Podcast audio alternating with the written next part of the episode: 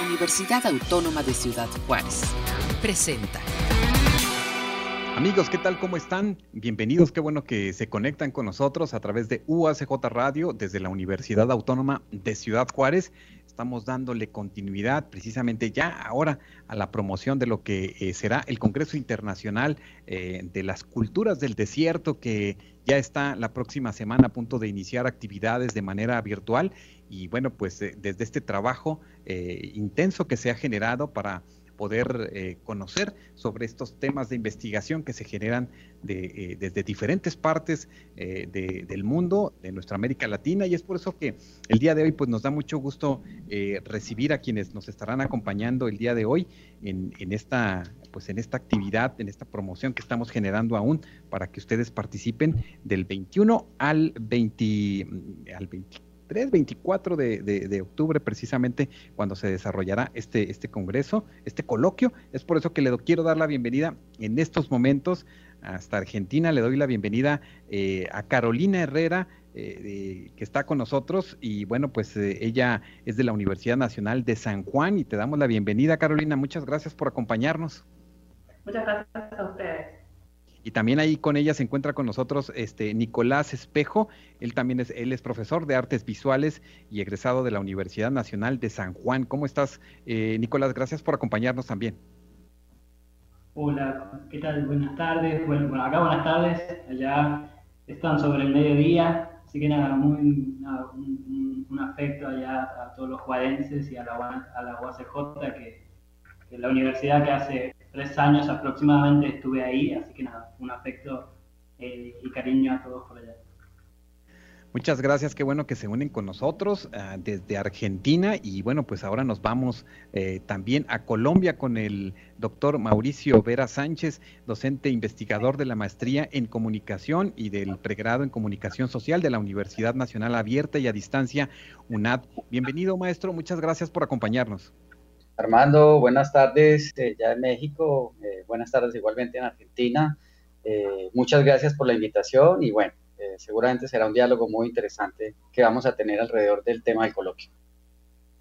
Claro que sí, ¿no? Pues bienvenidos, bienvenida Carolina y pues vamos a, vamos a iniciar platicando con un poco con el doctor Mauricio Vera sobre, sobre esta participación que tendrás en este coloquio y bueno, pues sabemos también que has estado visitando esta universidad, has estado en Casas Grandes participando en el coloquio del desierto y bueno, primero que nada háblanos sobre esta experiencia que has tenido eh, eh, con nosotros aquí desde esta universidad y con el coloquio. Bueno, he estado eh, varias veces en Ciudad Juárez y por supuesto trabajando con colegas de la UACJ. desde hace algún tiempo comenzamos a desarrollar un proyecto que se llama Imaginarios de Frontera, poco un estudio de percepción desde eh, cuál es la, manera en que los habitantes de la frontera configuran eh, ese territorio, tanto del lado de México como del lado de Estados Unidos, y con un grupo de, pues, investigadores de la UACJ eh, y de Colombia, pues empezamos a, trabajar en esta investigación que ya pues, ha dado como resultado varias publicaciones y parte de esos resultados pues también serán compartidos en el coloquio precisamente eh, alrededor de uno de los objetos en los cuales se encarna la frontera, eh, que es el desierto, ¿no? O sea, el desierto es un imaginario muy potente en el concepto de frontera y sobre todo en ese punto particular de Ciudad Juárez, el paso. Eh, el desierto marca la, percepción y la manera en que se habita ese territorio y se construye ese territorio. Y la investigación pues cruza no solamente la percepción de los habitantes del lado de México, de Ciudad Juárez, y del lado del paso en Estados Unidos, sino que también eh, nosotros involucramos otros eh, objetos de, análisis como las obras de arte, por ejemplo, cómo a partir del arte se configuran también imaginarios y cómo ese, digamos, ejercicio creativo también ayuda y contribuye a configurar el territorio que se llama frontera, ¿no? Entonces es básicamente esa temática, la de la exposición que vamos a hacer en el coloquio, eh, los imaginarios alrededor del desierto en específico, porque también está el muro, por supuesto, y está el río, ¿no? Como esos grandes objetos de la frontera.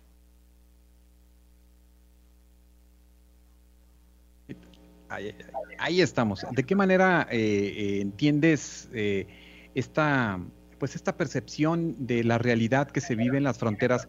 ¿Por qué te enfocaste precisamente a, a esta investigación geopoéticas, memorias e imaginarios en la frontera México-Estados Unidos? ¿Qué encontraste o qué elementos te atrajeron precisamente para, pues, para generar una investigación con estos elementos, con estas características? Bueno, yo creo que hay, dos maneras de entender eh, cualquier frontera y esta en particular pues es de las fronteras más potentes del mundo, sin lugar a dudas. Eh, es una frontera eh, Hola, no, ¿me confirma si se escucha, Armando? sí, sí, sí, ya te ah, escuchamos. adelante, Es una frontera eh, que, como cualquier frontera, puede ser entendida desde lo geopolítico. Sobre la mirada geopolítica de la frontera hay muchos estudios, ¿cierto? Todas las ciencias sociales se han ocupado pues, de entender la, frontera desde, desde esa perspectiva, pero también hay otra manera de entender la frontera que pasa un poco por eso que hemos denominado la geopoética, o sea, cómo eh, los procesos creativos eh, desarrollados por artistas, ¿cierto? Por intelectuales, por urbanistas, por arquitectos, ¿cierto? Digamos, que se salen un poco del esquema del geopolítico, eh, junto con eh, las percepciones ciudadanas, ¿cierto? Construyen una frontera más desde el ámbito de lo emocional que desde el ámbito de lo racional, que es la característica, pues, digamos, que define una frontera en la mirada geopolítica, ¿no? Entonces, esas percepciones pues dan, complementan y dan cuenta de otro lado de la frontera que no es el, el, sentido estricto el de la separación, el de, si se quiere, la frontera militarizada, eh, sino más bien la frontera que permite juntarse. O sea, la frontera aquí no separa en esta perspectiva, sino que la frontera es un lugar de encuentro, de mezcla, y la frontera, pues en sentido amplio, no es igual a, a un lado o al otro, sino que es un tercer cuerpo, o sea, un tercer cuerpo que se vive y se habita de manera distinta, eh, independientemente de que uno esté situado a uno de los dos lados, o en México o en Estados Unidos, y a partir de allí, pues el imaginario es tan potente que nos lleva a actuar alrededor de la frontera, ¿cierto? Los que estamos al sur, como eh, Carolina y Nicolás, por ejemplo, eh, tenemos como referente también esa frontera porque no es solamente con México, es la frontera con el sur del continente, ¿cierto? La frontera de Estados Unidos con el sur y nosotros también desde acá construimos imaginarios alrededor de esa frontera y reitero, uno de esos objetos alrededor de los cuales se construye ese imaginario, eh, pues pasa por el desierto, que tiene la figura del migrante atravesando, digamos, el migrante maltrecho atravesando ese desierto para lograr el sueño americano, ¿cierto? Y eso se ha trabajado desde el arte, eso se percibe así digamos, desde el cine, se percibe así desde los medios de comunicación y también desde los habitantes del ciudad, de, los, de los ciudadanos, ¿no? O saltando el muro, ¿cierto? O cruzando el río. Entonces, eh, eh, de ahí es que surge, digamos, esa perspectiva de entender la frontera más desde lugar de creación de poiesis que como lugar de separación. Claro, y entender precisamente todos estos procesos que no es nada fácil, por así decirlo, y que llevan trabajo, trabajo eh, eh, conceptualización, dependiendo la región, la zona, y eso es bien importante. Es por eso que le doy paso eh, desde esta perspectiva que estamos compartiendo de las artes a Carolina Herrera, que precisamente pues ha trabajado también el arte independiente, en específicamente ciertas, ciertas obras y que los procesos para generar eh, contenidos eh, eh, en, esas, en esas áreas del conocimiento, Carolina, no es nada fácil y bueno, pues, ¿cómo lo observas desde el trabajo que has desarrollado? enfocándonos al tema de, los procesos que también ahora le, le, preguntamos a, a, Nicolás desde su perspectiva y desde su trabajo de investigación y obra. Perfecto. En realidad nosotros, em, como productores, porque también somos artistas visuales, conseguimos una producción como, como, un, un engranaje que se va generando en relación al entorno. Parte de nuestra, de nuestra ponencia habla justamente de la incidencia del desierto y del clima puntual de San Juan en la, en la incidencia de la obra y de la producción artística de manera consciente y de manera inconsciente. ¿Se me escucha? Sí, sí, sí, sí, adelante. Eh, de hecho, gran parte del análisis de obra que generamos tiene que ver con eso. Como artistas que sí, de una manera quizás un poco más folclórica, si se quiere, eh, toman características propias de San Juan. San Juan es una provincia que está al noroeste de Argentina y, que tiene cualidades puntualmente de, clima desértico, eh, que es un clima bastante hostil. Entonces, la obra, independiente, hasta también la, el accionar de nosotros frente en la misma ciudad, en el campo, en, todos los lugares de la provincia, se ve afectado por este clima. Entonces, nosotros conseguimos de que la producción artística sanjuanina eh, siempre se ve afectada por el clima, de, sea como sea, de manera consciente o de manera inconsciente. Entonces, eso nos parece bastante interesante a la hora de abordar la, la obra que surge desde esta provincia. Pues es interesante porque en ese sentido, este Nicolás, eh, como profesor de, artes visuales en, la Universidad Nacional de San Juan, eh, ¿qué, perspectivas encuentras con los estudiantes? Eh, también qué elementos genera una, licenciatura, qué elementos les, les otorga a los estudiantes para pues generar una intervención también en ciertos espacios, en ciertos, en ciertas zonas, y háblanos un poco precisamente de, tu experiencia en ese sentido. Eh, primero que nada, yo comentarte de que soy egresado de, la Universidad Nacional de San Juan, no estoy ejerciendo actualmente la docencia dentro de la universidad, pero sí pensando un poco tu pregunta y que tiene que ver que, que si bien estoy muy vinculado con los estudiantes, y las estudiantes de, la universidad, eh, en términos de gestión puntualmente, porque junto con Carolina conformamos lo que es Espacio Búnker, que es un espacio eh, independiente, un espacio para la gestión independiente donde focaliza puntualmente en la formación y en la circulación o la creación de nuevos circuitos, si lo podemos pensar así también, para que circulen otros modos de, de pensar, de ver y de producir y en ese sentido te puedo realmente comentar de que, eh, como muy bien decía Carolina, los procesos, al menos acá en San Juan, procesos de, producción y más están muy atravesados por, esta, por, por, lo climático, si se quiere, por la cuestión de, del desierto sanjuanino, que tiene muchísimas particularidades. Eh, y que de alguna manera se van, se van, digamos, van, van configurando ese paisaje, digamos, sanjuanino y por lo tanto la producción artística, la escena artística sanjuanina. Y en términos de estudiantes, eh, acá la Universidad Nacional de San Juan es una universidad que, tiene la carrera de artes visuales, tiene la licenciatura y el profesorado en artes visuales, donde eh, otorgan a través de, sus carreras herramientas para la producción y el análisis constante, tanto históricos como de producción acerca de eh, la escena artística sanjuanina permanentemente y cómo generar nuevas significaciones, nuevos contenidos a través de nada, del propio hacer, de la propia investigación y de la investigación propia de la propia obra. Entonces, en ese sentido, es, una obra que se retroalimenta permanentemente entre el, el hacer artístico y la investigación. Claro, y bueno, me, surgen dos, reflexiones que quizás podamos abordar con ustedes y también con el, doctor Vera en Colombia en relación a, mm, pues a la creación de espacios por ejemplo, ustedes el espacio búnker, ¿verdad? ¿En qué momento surge esta necesidad de crear eh, eh, sinergias y fuerzas para, para darle cauce a tantos eh, movimientos o tantas posibilidades de creación que hay en, las, comunidades? Pero también este espacio mm, también me da pie desde tu experiencia como asesor eh, en la Cámara de Diputados eh, en el área de cultura, Nicolás, porque también eh, desde estas esferas gubernamentales se apoya o se limita la creación de, posibilidades artísticas, si hay conocimiento por quienes están detentando los cargos en diputados o en senadurías, si hay conocimiento de la importancia de los procesos de la creación artística y lo importante que deben de ser para nuestros pueblos. Eh, y si hay un desconocimiento, bueno, pues hay un desenganche muy desafortunado que, eh, que encontramos, pues puede ser muy perjudicial para los artistas, para la creación artística. No sé si comenzamos primero sobre, sobre este, Carolina, que nos hables un poco sobre esta parte de, del espacio búnker, en qué momento se crea. Búnker, surge hace dos años en una crisis económica en Argentina. Nosotros teníamos cuando comenzamos, hicimos una reflexión desde dónde surgen, cuando, cuando hay mayor auge en diferentes eh, espacios artísticos independientes.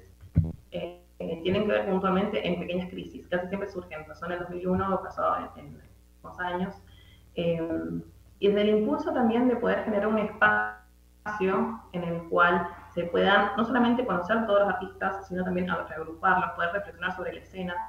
Conseguimos puntualmente de que la producción artística de manera solitaria y aislados los unos con los otros no se construye jamás una escena consolidada. También tiene que ver con, no solamente con una cuestión de reflexión, sino también con una, una cuestión de unir fuerzas, como bien dijiste vos, eh, de poder producir en conjunto, de poder solventar diferentes tipos de producciones, poder gestionarnos también nuestra propia carrera y gestionar la carrera de los demás. Y sobre todo también para, para poder brindar una mano y para que podamos poder aprender en ese hacer. El poder eh, construir justamente una escena artística que sea consolidada y que realmente podamos funcionar y no, y no, no decaer de alguna manera. Es una cuestión hasta, se cree, un poco de resistencia eh, para, en cuanto a la escena artística. Claro, y, esa parte, eh, cultura, política, gobierno, ¿cómo la, la, percibiste precisamente o la percibes desde estas, desde estas esferas del poder en los países, Nicolás, con, con esa eh, este, a veces falta de experiencia de quienes detentan ciertos cargos, pero también cuánto apoyo pueden dar si es que hay sensibilidad en ese punto? En ese sentido, un poco comentarte, agregar un poco lo que decía Carolina, eh, acá en San Juan, por ejemplo, que es una, es una provincia de 800 habitantes, 800.000 habitantes, es una, una provincia eh, medianamente pequeña, donde estamos alejados de lo que es Buenos Aires, donde se concentra la mayor cantidad, los mayores circuitos oficiales, si queremos llamarlo, del arte, del arte contemporáneo. Eh, y en San Juan tenemos apenas un museo que es el que, es el que nuclea, digamos, a todas, eh, todas las ramas y de ahí no, queda, no, hay otros espacios. Entonces, esa también era una de, las cuestiones por la cual eh, nosotros decidimos iniciar Búnker, digamos, la falta de espacios digamos, de otros circuitos, más allá de los oficiales, que es el Museo Franklin Rawson, que si bien apoya muchísimo a los artistas, les da mucha mano a los artistas, pero nunca termina, eh, digamos, digamos, de abarcar todas las voces y demás. Siempre, siempre un museo, si es institucional, tiene, elige una, una línea de, trabajo y demás, entonces en ese sentido nosotros consideramos que necesitamos otros espacios. Y en ese sentido, un poco con lo que mencionabas acerca de la, de la Cámara de Diputados, yo soy asesor de Francisco Guevara, que es diputado nacional. Eh, uno de los análisis que hacíamos nosotros, si bien yo, él, forma parte de la Comisión de Cultura, es que algo que ha, que ha hecho la, la, pandemia, una de las cosas, digamos, si, si, quiere, positivas que ha traído la pandemia, es visibilizar y que salgan a flote un montón de precariedades que tiene la escena cultural actualmente. En Argentina en materia de, eh, de legislación. Hay un montón de, de, leyes que están aprobadas y no están reglamentadas, hay un montón de leyes que directamente no existen, en Argentina no tenemos una madre de cultura. Entonces, hasta hace un tiempo tuvimos una Secretaría de Cultura que recién este, este, con, con el nuevo gobierno pudimos tener un ministerio donde por el momento se ha, visto atravesado por, por, una cuestión de asistencia hacia los artistas, justamente ¿por qué? porque hay un montón de precariedades eh, en cuanto a legislativas, económicas y demás, que por ejemplo los artistas acá no pueden tener eh, aportes, no pueden jubilarse, no pueden un montón, un sinfín de, de, precariedades. Entonces, en ese sentido, la pandemia hizo, por ejemplo, reflotar en eso y que haya una agenda, sin duda que haya una agenda legislativa puntualmente para la sección cultural, que hoy en día al menos lo que logró esa pandemia, lo que ha logrado la pandemia es agrupar, por ejemplo. Agrupar se han conformado por enormes, enormes de, artistas visuales, de músicos, de, de, todas las escenas donde actualmente lo que está haciendo es trabajar, investigar en pos de esas nuevas legislaciones. Entonces, eso es lo fundamental que estamos viendo nosotros acá. Yo, puntualmente como artista, como gestor cultural de, los sectores independientes, eh, celebro eso, formo parte de eso y también acerco todo eso por ahí a lo que tiene que ver a lo más institucional, que en este caso a la Cámara de Diputados de la Nación, que tiene que ver con las legislaciones por ahí que, que, no digamos que no las han contemplado, que no se ha contemplado. Por ejemplo, un caso puntual es, hablando de espacios culturales independientes, no existe una regulación de, de, de espacios culturales independientes.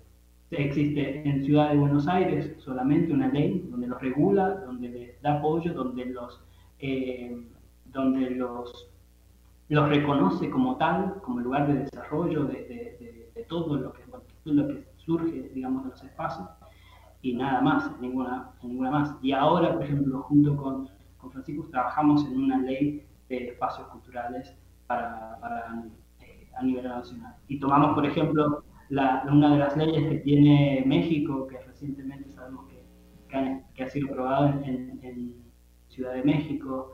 Eh, y bueno, vamos como tomando ahí para, para acercar eso y poder eh, en materia legislativa dar eh, todo lo que es el apoyo legal a estas prácticas y a esto, esta forma de producir Correcto, pues importante, importante su, su, reflexión sobre este, sobre este tema. Sí me gustaría escuchar al, al doctor Mauricio Vera eh, y invitamos Carolina y, y Nicolás que apaguen su, su, cámara para que nos, nos, los vamos a escuchar por el audio. Aquí tenemos una fotografía de ustedes, ahora que estamos entendiéndole a esta forma de comunicarnos y que se genere menos este, ahí congelamiento y seguro nos va a dar muy bien su audio para, para escucharlos en las siguientes participaciones. Mientras tanto, eh, si gustan apagar su cámara para entrar a, esta, a esta siguiente etapa de la entrevista. Y, doctor Mauricio, pues, eh, ¿qué, apuntar en esta parte de, de, lo político, lo gubernamental, los apoyos a la, a la cultura, a las, a las artes? Y a veces se queda,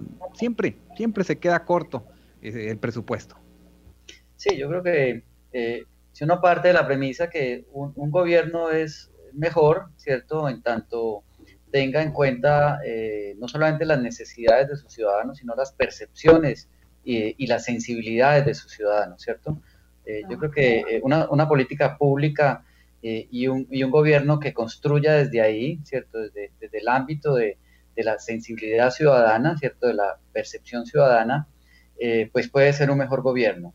Y por supuesto, en, en esa construcción, si partimos del principio de que el arte expresa esa sensibilidad o a través del arte se puede expresar esa sensibilidad, promover la expresión de esas sensibilidades, ¿cierto? Canalizarlas, etcétera. Creo que las políticas públicas pues cobran eh, mucha relevancia, ¿cierto? En ese, en ese escenario, porque no, no sería posible, eh, digamos, gobernar eh, inclusivamente si dejamos por fuera ese gran campo de la dimensión humana que es lo sensible y lo sensible hecho, pues digamos, con rigor a través del arte, a través de las instituciones eh, del arte, como lo mencionan eh, Carolina y Nicolás, a través de el, apoyo, la promoción, ¿cierto? El subsidio en muchos casos a la cultura eh, que es necesario.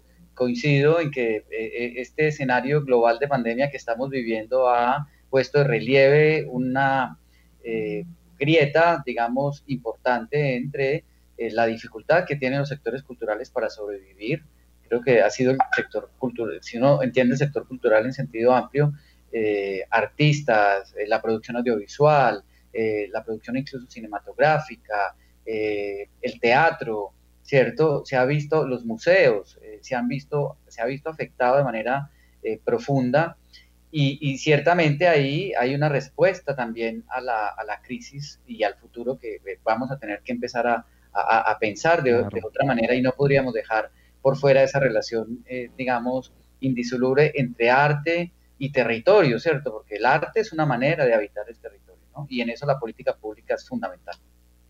Claro, desde precisamente desde, desde la academia eh, y con toda esta participación que tienes con los estudiantes desde diferentes eh, áreas, tanto de pregrado como de posgrado, ¿qué inquietudes observas, observas en ellos cuando se plantean estos temas relacionados con con, el arte? ¿Qué, ¿Qué, observas en ellos, en las inquietudes? Porque al final de cuentas ellos van a generar o van a, estar involucrados algunos en esferas académicas, pero otros pues estarán trabajando ya en proyectos específicos, en la creación de algunas asociaciones, estarán pues dando la batalla para también abrir espacios. Eh, ¿Qué observas en las inquietudes que ellos tienen en este tema que estamos planteando?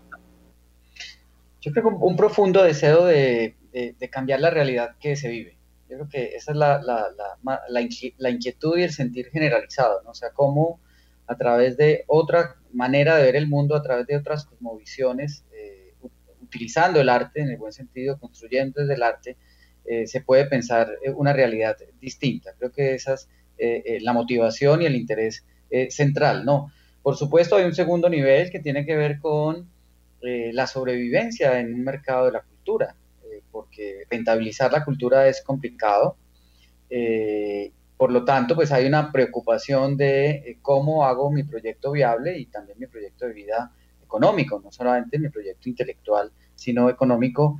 Eh, y ahí es donde, reitero, entra un reconocimiento profundo eh, y una valoración profunda a la importancia que le deben dar los gobiernos al ámbito de la cultura, porque la cultura, requiere, la cultura es una externalidad positiva de las sociedades, es decir, requiere, por supuesto, que más allá de que sea rentable o no, requiere eh, que exista, ¿cierto? Que se promueva.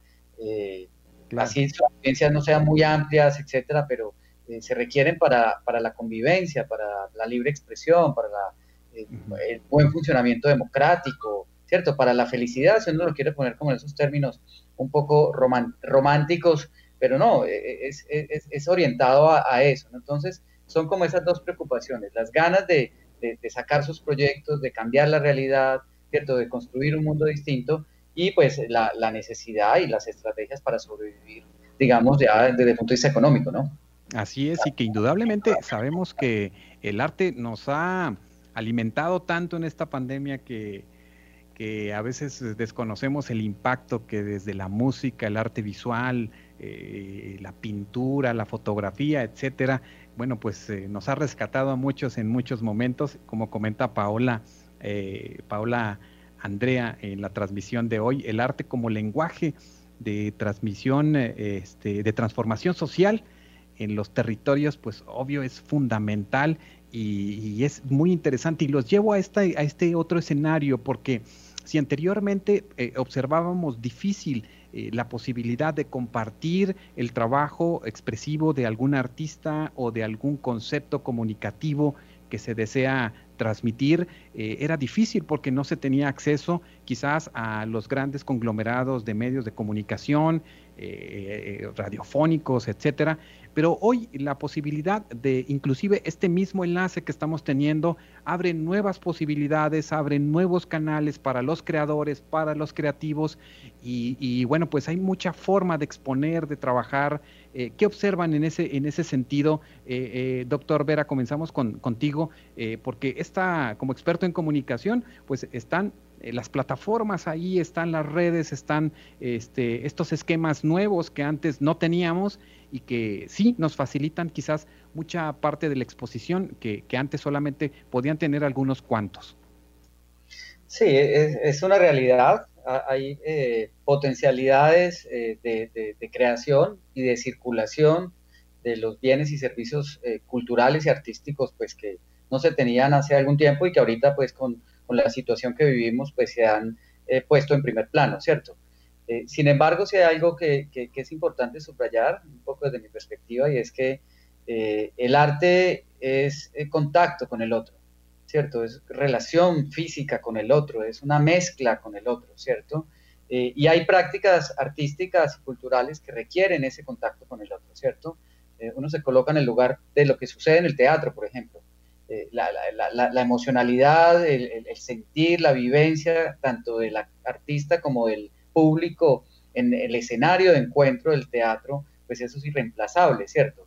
Eso es, eh, o los festivales o los carnavales, es decir, porque los seres humanos estamos diseñados para insertarnos afectivamente con el otro, para mezclarnos con el otro, para tener contacto con el otro. Entonces, creo que se abren posibilidades muy grandes de distribución de ciertos productos culturales, pero lo otro que esperemos que pase pronto, pues hay que, hay que retomarlo, ¿cierto? Hay que revitalizarlo porque pues necesitamos, así como en la frontera, necesitamos al otro que está al otro lado, ¿cierto? El, artista necesita a su público, lo necesita ver y sentir, y entonces eh, e, e, es, digamos, es la realidad del arte, porque el arte es vida, ¿no?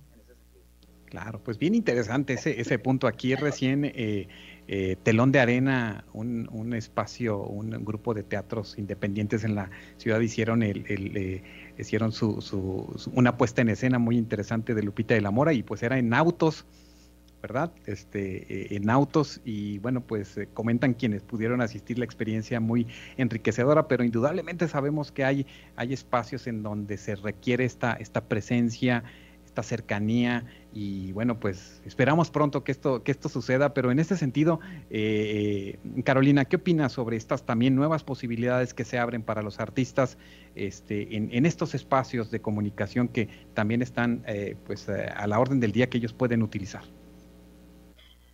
Sobre todo también desde la gestión cultural, no solo de, la producción, sino también desde la gestión, nos obliga de algún modo a reinventarnos y repensarnos en estos nuevos mensajes, estos nuevos canales, perdón, eh, sobre todo también el territorio, que es muy complejo. Justamente lo que queríamos, que lo había dicho recién el doctor, me parecía muy interesante eso que decían sobre el territorio, eh, las artes visuales en relación al territorio. Eh, nosotros desde UNCA tenemos un trabajo muy consolidado con el barrio, con el sector donde está emplazado el lugar, y trabajamos mucho con los vecinos, ¿cierto? Esa, eso sí es algo del cual actualmente no estamos pudiendo generar, pero sí podemos generar otros lenguajes con diferentes artistas, con diferentes maneras de, encontrarnos, porque es verdad que es, totalmente imprescindible el contacto con el otro, desde tanto la, desde el consumo de las artes visuales con la producción y la reflexión, para poder generar una nueva obra. Eh, lo que nos toca es, inventarnos, repensarnos nuevamente eh, en este tipo de lenguajes, pero sin embargo también nos da otras posibilidades como por ejemplo no tenemos límites en cuanto a lo, tangible, no tenemos límites en cuanto a la cercanía. De repente podemos estar hablando desde México, podemos estar hablando con gente de otros lugares, podemos generar desde ese tipo de lenguajes eh, acercamientos con otras personas que quizás desde la manera en que lo veníamos consiguiendo la, la, gestión no, no, lo hubiésemos pensado. Así que por un lado, sí se extraña ese, esa cercanía, a la hora de la producción y a la gestión, pero sin embargo abre, abre otras posibilidades eh, y que nos obliga a pensar en esas posibilidades. Claro, y abre, abre otras posibilidades, pero también, pues también este Nicolás nos coloca, nos coloca en una realidad de una brecha digital pues interesante y desafortunada, porque también se acentúan eh, pues realidades sociales que le impiden a muchos tener acceso a, estas nuevas formas de acercar. Si en ocasiones es difícil que alguien quizás vaya a un museo, a una obra de teatro, a ver esta exposición o la otra de una manera presencial. Y ahora también ponemos esta parte de esta brecha, de, este, eh, de esta falta de posibilidades que algunos tienen para accesar a, los contenidos que ahora quizás muchos están utilizando. ¿Qué reflexión te da esto? Sí, sin duda, sin duda. Por ejemplo, acá en San Juan, eh, una de las grandes faltantes es el, tema de la conectividad, que lo tenemos en, la ciudad, en la gran ciudad, pero después tenemos todo un territorio, todo una serie de, localidades en la provincia que no pueden acceder a Internet. Por lo tanto, quedan eh, esto que puede ser también una, suerte de, de, puede tener mayores alcances y podemos tener mayor conectividad, en San Juan no, no, en algunas partes no sucede. Eh, en ese sentido, en ese sentido eh, también nos, digo, nos permite y nos tenemos que poner a reflexionar y a pensar bueno, acerca de, los centros y de las periferias y cómo se cómo, y problematizar eso, digo, cómo se confluyen en las grandes ciudades la conectividad en este caso, pero así también todo lo que contempla y lo que tiene que ver con eh, los circuitos, por ejemplo, en el caso de las artes, por ejemplo. Pero en ese sentido me parece que eh, es también nos pone a pensar, la pandemia nos vuelve a, traer a escena las precariedades que existen tanto en, en, distintas escenas, como por ejemplo las artísticas o las culturales, como así también las de infraestructura en este caso. Entonces, en ese sentido, me parece que nosotros tenemos que estar atentos, eh, y hacer los reclamos pertinentes a las autoridades pertinentes y estar y muy a, pendiente, digamos, de lo que va sucediendo día a día para lograr eh, que eso pueda ir subsanando y poder ir, eh, nada, logrando por ahí esas conectividades en este caso o, nada, logrando otras cuestiones de infraestructura para, para que nada, para una sociedad más justa.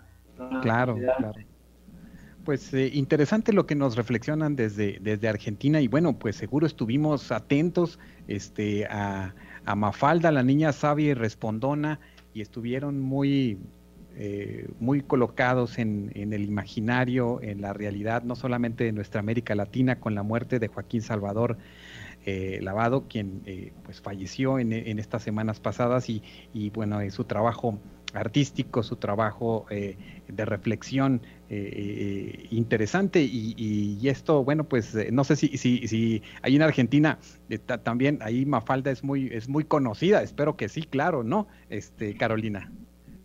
Sí, sí, sí, Mafalda marcó toda una, recién en las generaciones, pero marcó una época Mafalda.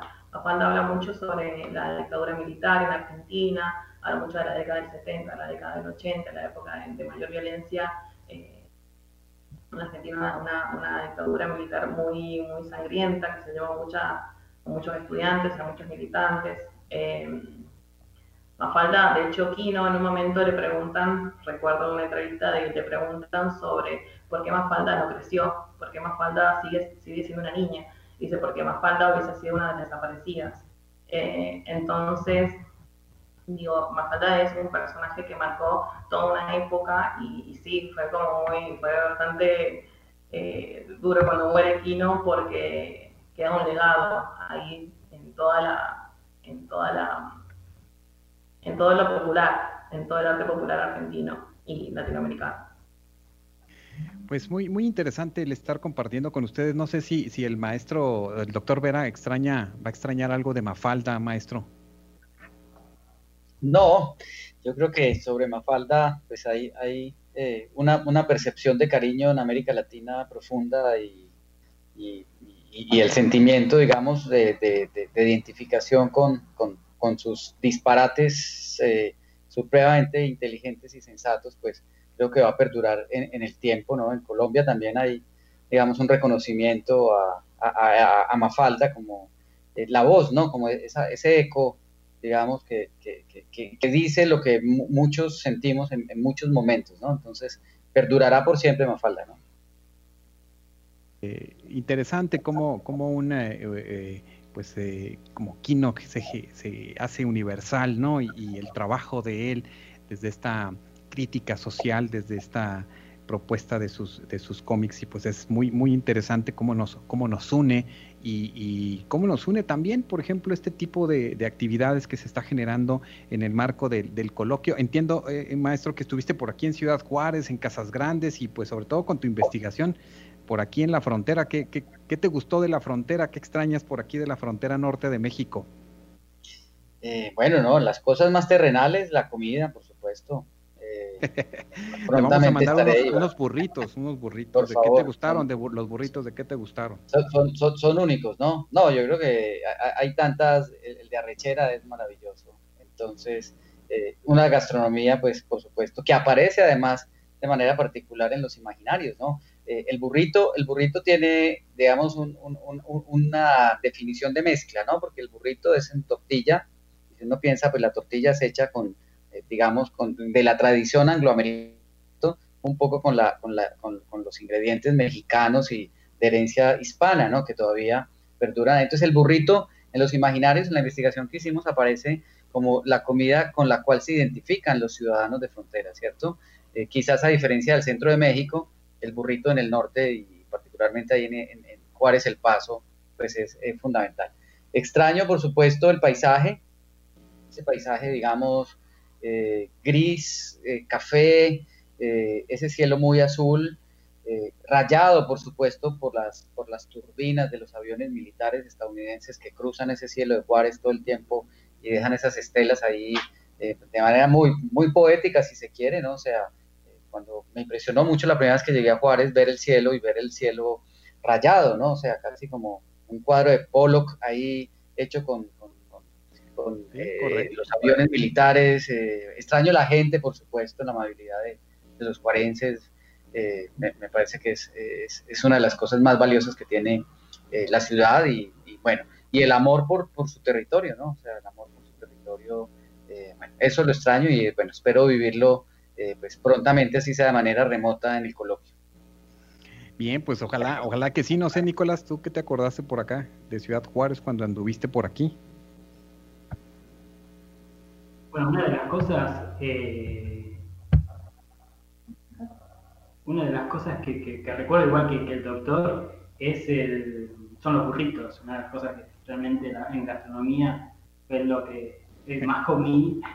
Y, y, luego también un poco el, paisaje, eh, la de Samalayuca, por ejemplo, fue un lugar en el cual me quedé enamorado y estuve yendo varias veces, la verdad que fue un paisaje, un lugar hermoso para nada, para reflexionar, para pensar, para pasarla bien también. Entonces, también a, todas las personas ahí, compañeros, maestros, maestras de, de, la, de la UACJ, que cuando estuve ahí, la verdad es que fue, fue fantástico el, recibimiento, la verdad es que, eh, nada, los juanenses son muy cálidos, muy, muy afectuosos, y la verdad es que en ese sentido eh, es una de las cosas que, que más recuerdo ahí, a la maestra Gracia Chávez, por ejemplo, y Adán, que también les mando un saludo si están escuchando, ellos eh, fueron muy amables conmigo y bueno, a todos eh, en ese sentido, mis compañeros. Así es. No, pues muchas gracias, pues este, sí, en verdad, eh, dijiste algo muy, muy, muy claro y muy clave en ese sentido de Juárez, o sea, la gente, ¿verdad? Su, su, su, cariño y bueno, dice que, dicen que el que toma agua de Juárez, este, pues, pues casi se queda aquí, aunque sea en el imaginario. y eso es muy, muy importante. Muchas gracias porque ustedes son muy buenos embajadores de nosotros, porque a veces ya sabes que está la mala fama en muchos sentidos. Y, en, ese, en ese aspecto, mira, ya le damos la bienvenida en estos momentos a la maestra Gracia Chávez, eh, parte del equipo organizador del coloquio que está con nosotros y yo le quiero dar la bienvenida porque pues ya estamos a nada la próxima semana de iniciar esta eh, pues este coloquio internacional. Eh, maestra Gracia, ¿cómo estás? Pues bienvenida, ya te mandaron saludos por acá de Argentina y de Colombia. Sí, muchas gracias, los escuché, nosotros también pues con mucho cariño recordamos a Nicolás y a Mauricio, por supuesto, y pues bueno, es es una posibilidad de estar cerca, ¿no? El coloquio y por supuesto que esperamos algún día volver a verlos en, en Juárez y Casas Grandes. Así es, pues, eh, y pues eh, díganos, maestra, ¿cómo, cómo ya se conformó este, este programa? Ya está listo, estamos a, nada de iniciar esta próxima semana y pues eso es bien importante, este, que nuestros amigos que nos ven y nos escuchan se anexen luego también a toda, todo este trabajo este, que llega a su culmen, por así decirlo, en este trabajo virtual del coloquio. Pues sí, estamos ya eh, a una semana. Eh, recibimos, la verdad, una inesperada participación. Tenemos aproximadamente 176 eh, ponencias distribuidas en aproximadamente 41 mesas de, ponentes de trabajo. Todas las conferencias van a ser transmitidas por nuestra página UACJ, que pueden, justo en este momento estoy copiando eh, la liga en, en, entrevista de UACJ Radio. Y pues antes que nada, pues agradecerte muchísimo, como siempre, Armando, tu, tu profesionalismo y pues esta, esta participación que para nosotros ya eres de casa, ¿no? Junto con el coloquio. Y pues en, eh, el programa está distribuido en, en, en estas 41 mesas de, trabajo de ponencias. Además tendremos conferencias magistrales, tenemos talleres, eh, todos están en formato virtual, los talleres, las conferencias magistrales, las ponencias, así también paneles.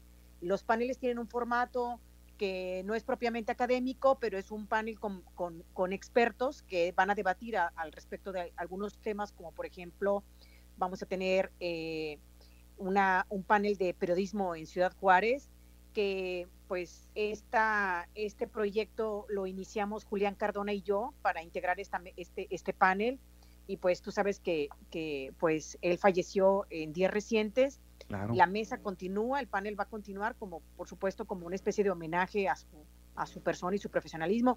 Y precisamente va a estar acompañándonos en este panel de, de periodismo de Ciudad Juárez eh, José Luis Benavides, que es el director de la colección en la Universidad del Estado de California. Eh, donde albergar pues prácticamente las 17 mil imágenes de la colección de Julián Cardona. Y pues él va a estar hablándome, él va a estar hablando, perdón, de, de, esta de esta participación. Entiendo, maestra, entiendo, maestra Gracia, que, que estuvieron trabajando eh, eh, junto con contigo y otros, otras personas un texto de Julián Cardona. Eh, si nos puedes nada más dar una, una idea y después retomamos en otro momento cuando esto, esto se concrete. Bueno, el texto yo no participo este, en el manuscrito, solamente participo, digamos, en las presentaciones que se van a hacer del libro. El libro es una, una producción que hace con Alicia, con Alice Briggs, de la Universidad de Phoenix, que es una, una eh, profesora, pero, pero sobre todo es una artista de la gráfica, que ella hizo en años anteriores un proyecto con Charles Bowden sobre, sobre eh, gráfica que ilustraba, se puede decir, pues la tragedia de la guerra del narcotráfico en Ciudad Juárez, pero este libro, precisamente que concluyó ahora el 16 de septiembre, Julián Cardona con Alice Briggs, eh, justo se entregó eh, el manuscrito a la UT Press de la Universidad de Texas y se publica este año precisamente y pues el proyecto es un proyecto por primera vez solo textual de Julián Cardona y la gráfica eh, eh, está a cargo de Alice Briggs y se llama Abecedario de Ciudad Juárez y pues una, una, un adelanto es que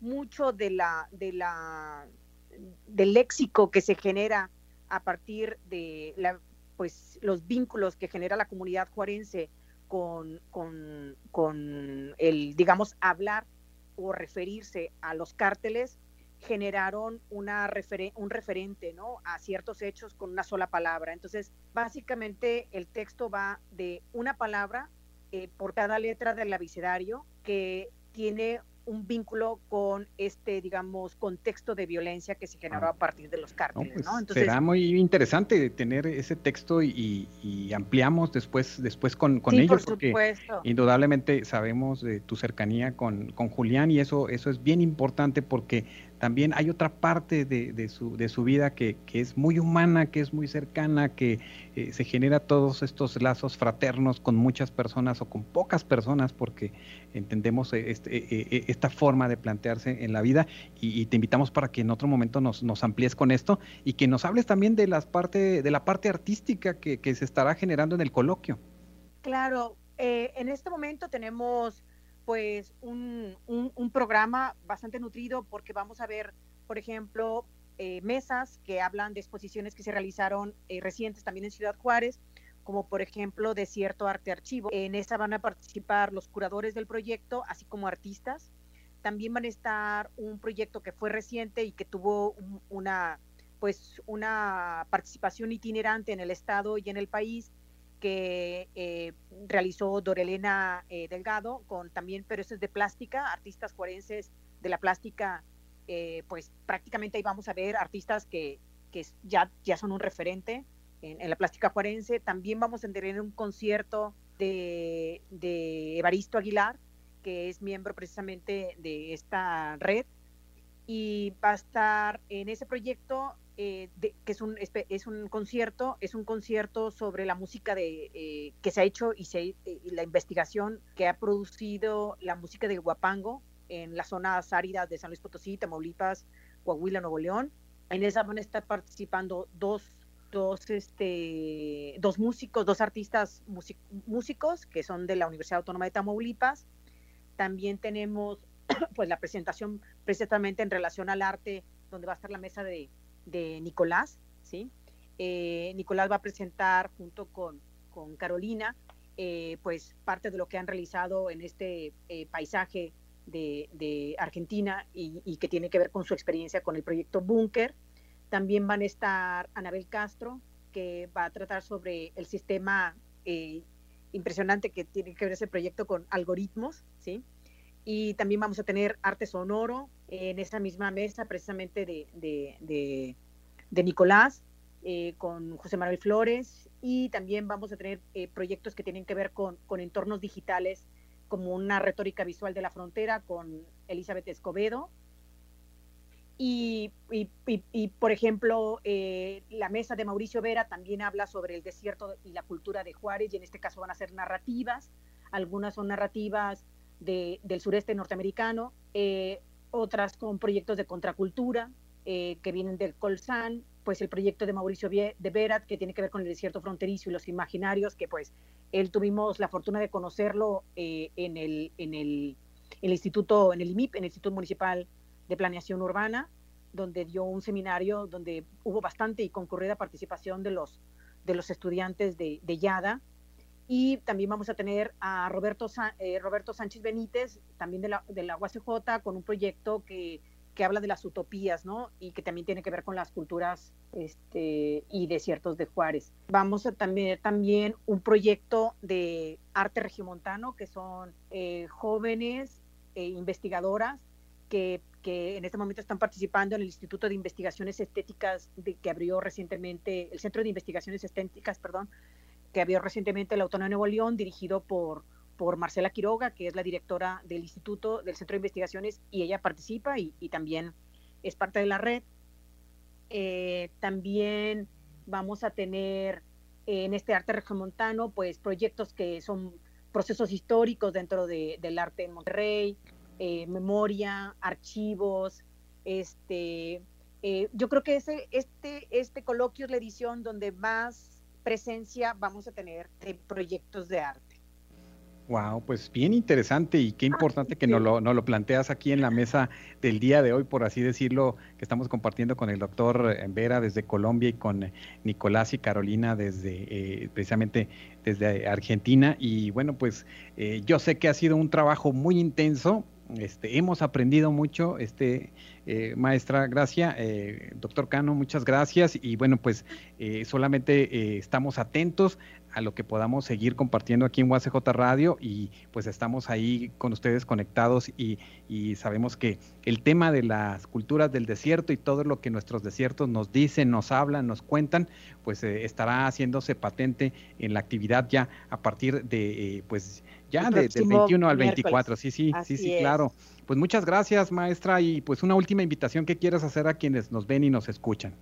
Pues yo creo que eh, seguir en, contacto a través de UACJ Radio, nos comprometemos a estar eh, pues transmitiéndote las, lo, más relevante del coloquio para que tú puedas compartirlo con los radioescuchas. Este, y por supuesto invitarlos, estoy, estoy subiendo la liga ahora mismo sobre eh, cómo poder acceder a las, a las ligas y, a, a, los vínculos para, para poder participar tanto a inscribirse en talleres, todavía están abiertos, se cierran hasta el día del taller eh, todos los talleres son gratuitos. Los talleres, eh, en esta ocasión tenemos dos becarios del Sistema Nacional de Creadores, que son Evaristo Aguilar y Gina Arispe. Los dos están realizando estos talleres como una parte de su, de su compromiso de, retroalimentación hacia social, hacia, hacia la comunidad. Eh, vamos a pues a seguir transmitiendo a, través de tu, claro, claro, canal y pues agradecerte infinitamente otra vez tu, tu, colaboración y como dices tú, aquí aprendimos de... Eh, de, todo, maestra, hasta de derechos reservados. Luego platicamos esa anécdota. Pero bien interesante, hemos aprendido todos y no lo pudiéramos haber hecho sin el equipo técnico. Hoy la tecnología nos, nos, nos, complica, pero sabemos que eh, precisamente el trabajo de diseño gráfico de nuestra compañera Elizabeth Wickman, este, con estos banners, con todo lo que nos hace en movimiento. Muchas gracias, Elizabeth. Rafael Vaquera en toda esta transmisión, aquí buscándole también entender estas nuevas modalidades de comunicación. Nuestro compañero este, también eh, Gilberto Valtierra para generar los podcasts, para que estén ahí también en otras posibilidades de comunicación con los chavos. Y pues eh, muchas gracias, eh, doctor Vera, pues una invitación a todos los que nos ven de Colombia, porque estoy observando que aquí hay varias personas de, de Colombia, Freddy, este eh, Paola, creo, este, Freddy Mojica González, muchas gracias, eh, Ludi de la Rosa, Luis Red Fox, Soraya de, eh, Álvarez, este, Brenda Cordero, Maxi Espinola y bueno, pues mira qué interesante, les mandamos saludos. No, muy, muy grato escuchar a, Gracia y por supuesto le, envío un gran abrazo y, a Dan que han sido pues, los gestores de este evento.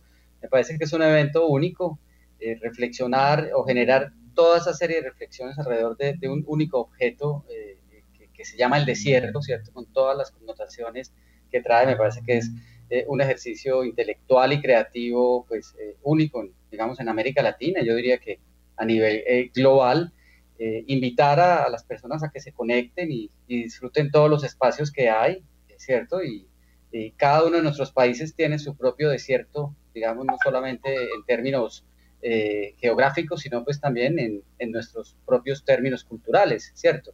eso, ese que se llamaba el desierto cultural, ¿cierto? También hay que reflexionar sobre esa perspectiva, entonces, bueno, nos conectaremos y, e invitar a, todos en Colombia, en Argentina y por supuesto en México. Claro que sí, doctor. Pues eh, el doctor Mauricio Vera eh, de la eh, pues Universidad Nacional Abierta y a Distancia UNAD. Muchas gracias, doctor. Y pues también un saludo y una invitación última que quieran hacer por allá, este Carolina Herrera y este y Nicolás Espejo. Los escuchamos. Sí, no, saludar, por supuesto, a, allá a, Juárez, a Casas Grandes, puntualmente ahí a, Gracia y a Dan, que realmente han sido muy, muy, amables con, nosotros y conmigo particularmente, con ustedes, nuevamente reiterar el, saludo. Eh, y bueno, nosotros acá haremos invitaciones a, nuestros colegas, a nuestros amigos y y artistas de acá de San Juan y de Argentina. Y bueno, invitarlos a, también a quienes nos escuchan a que participen, a que nos puedan escuchar también eh, sobre nuestra presentación acerca de, artistas y de producciones artísticas sanjuaninas puntualmente, eh, que están atravesadas por el, por el desierto de San Juan. Así que eh, un saludo y un afecto grande para vos y ahí al equipo que te acompaña. También agradecer el espacio y la oportunidad de, este, de poder participar y de estar acá charlando con, ustedes. Eh, gracias por, por el espacio, lo valoramos muchísimo. Muchas gracias, Carolina, Carolina Herrera y Nicolás Espejo. Carolina Herrera, pues eh, eh, puedes generar mucho ruido diciendo que Carolina Herrera invita al coloquio internacional de las culturas del desierto, ¿verdad? Porque, bueno, pues vamos a ver, vamos a ver que, que este, que lo, que lo repliquen por ahí. Carolina Herrera, maestra presente, bueno, esa es una buena estrategia. bueno, como ellos usan tantas cosas culturales a veces hasta sin pedir permiso, ¿no? Los creadores de la moda. Claro. Y del buen vestir, oye, sí, del buen vestir, entre comillas. Este, eh, muchas gracias a todos, maestra Gracia, muchas gracias, doctor Adán, te mandamos un saludo y esperamos estar siempre conectados con esta posibilidad de seguir reflexionando sobre nuestros desiertos. Maestra Gracia, muchas gracias. Ahí no te escuchamos, igual no tienes prendido tu micrófono. Si lo prendes, si quieres hacer una última despedida. Sí, pues muchas gracias otra vez eh, agradeciendo la, transmisión y haciendo hincapié en algunos eh, otros eventos que, omití y que son muy relevantes sobre todo para la región porque eh, precisamente en este vínculo que hemos creado con, con, la región de Casas Grandes hemos conocido fabulosos artistas como es el caso de Diego Valles, que es un artista muy reconocido en Estados Unidos y en, incluso en Japón y Europa, y poco conocido en nuestro, en nuestro país. Y precisamente él va a presentar eh, una parte de su obra comentada con Marco Fields, que es un, también un artista y galerista en Estados Unidos. Y este proyecto, pues también lo podemos ver dentro de, de las actividades de coloquio, además de otras actividades, pero era muy relevante para nosotros mencionar la participación de Diego porque Diego es, eh, digamos, una identidad dentro de, la, de, la, cultura de la región de Casas Grandes y nos parecía muy importante hacer hincapié en su pues, participación. pues, excelente, allí estaremos atentos, este maestra, y bueno, pues muchas gracias eh, por, eh, por, esta confianza que vamos generando para, pues para seguir dando y seguir hablando sobre tantos temas que nos da, que nos da el desierto y esta, esta conexión que se da en toda nuestra América Latina y más allá con, con, estos, con estas temáticas. Muchas gracias, maestra. Gracias otra vez. Muchas gracias, gracias. Pues nos despedimos, este eh, doctor Mauricio, Nicolás, miren, me voy a ir ahorita ya, es mediodía, a comerme un burrito a su salud y este, pues, ¿qué les digo? Voy a sufrir un poco. Buen provecho.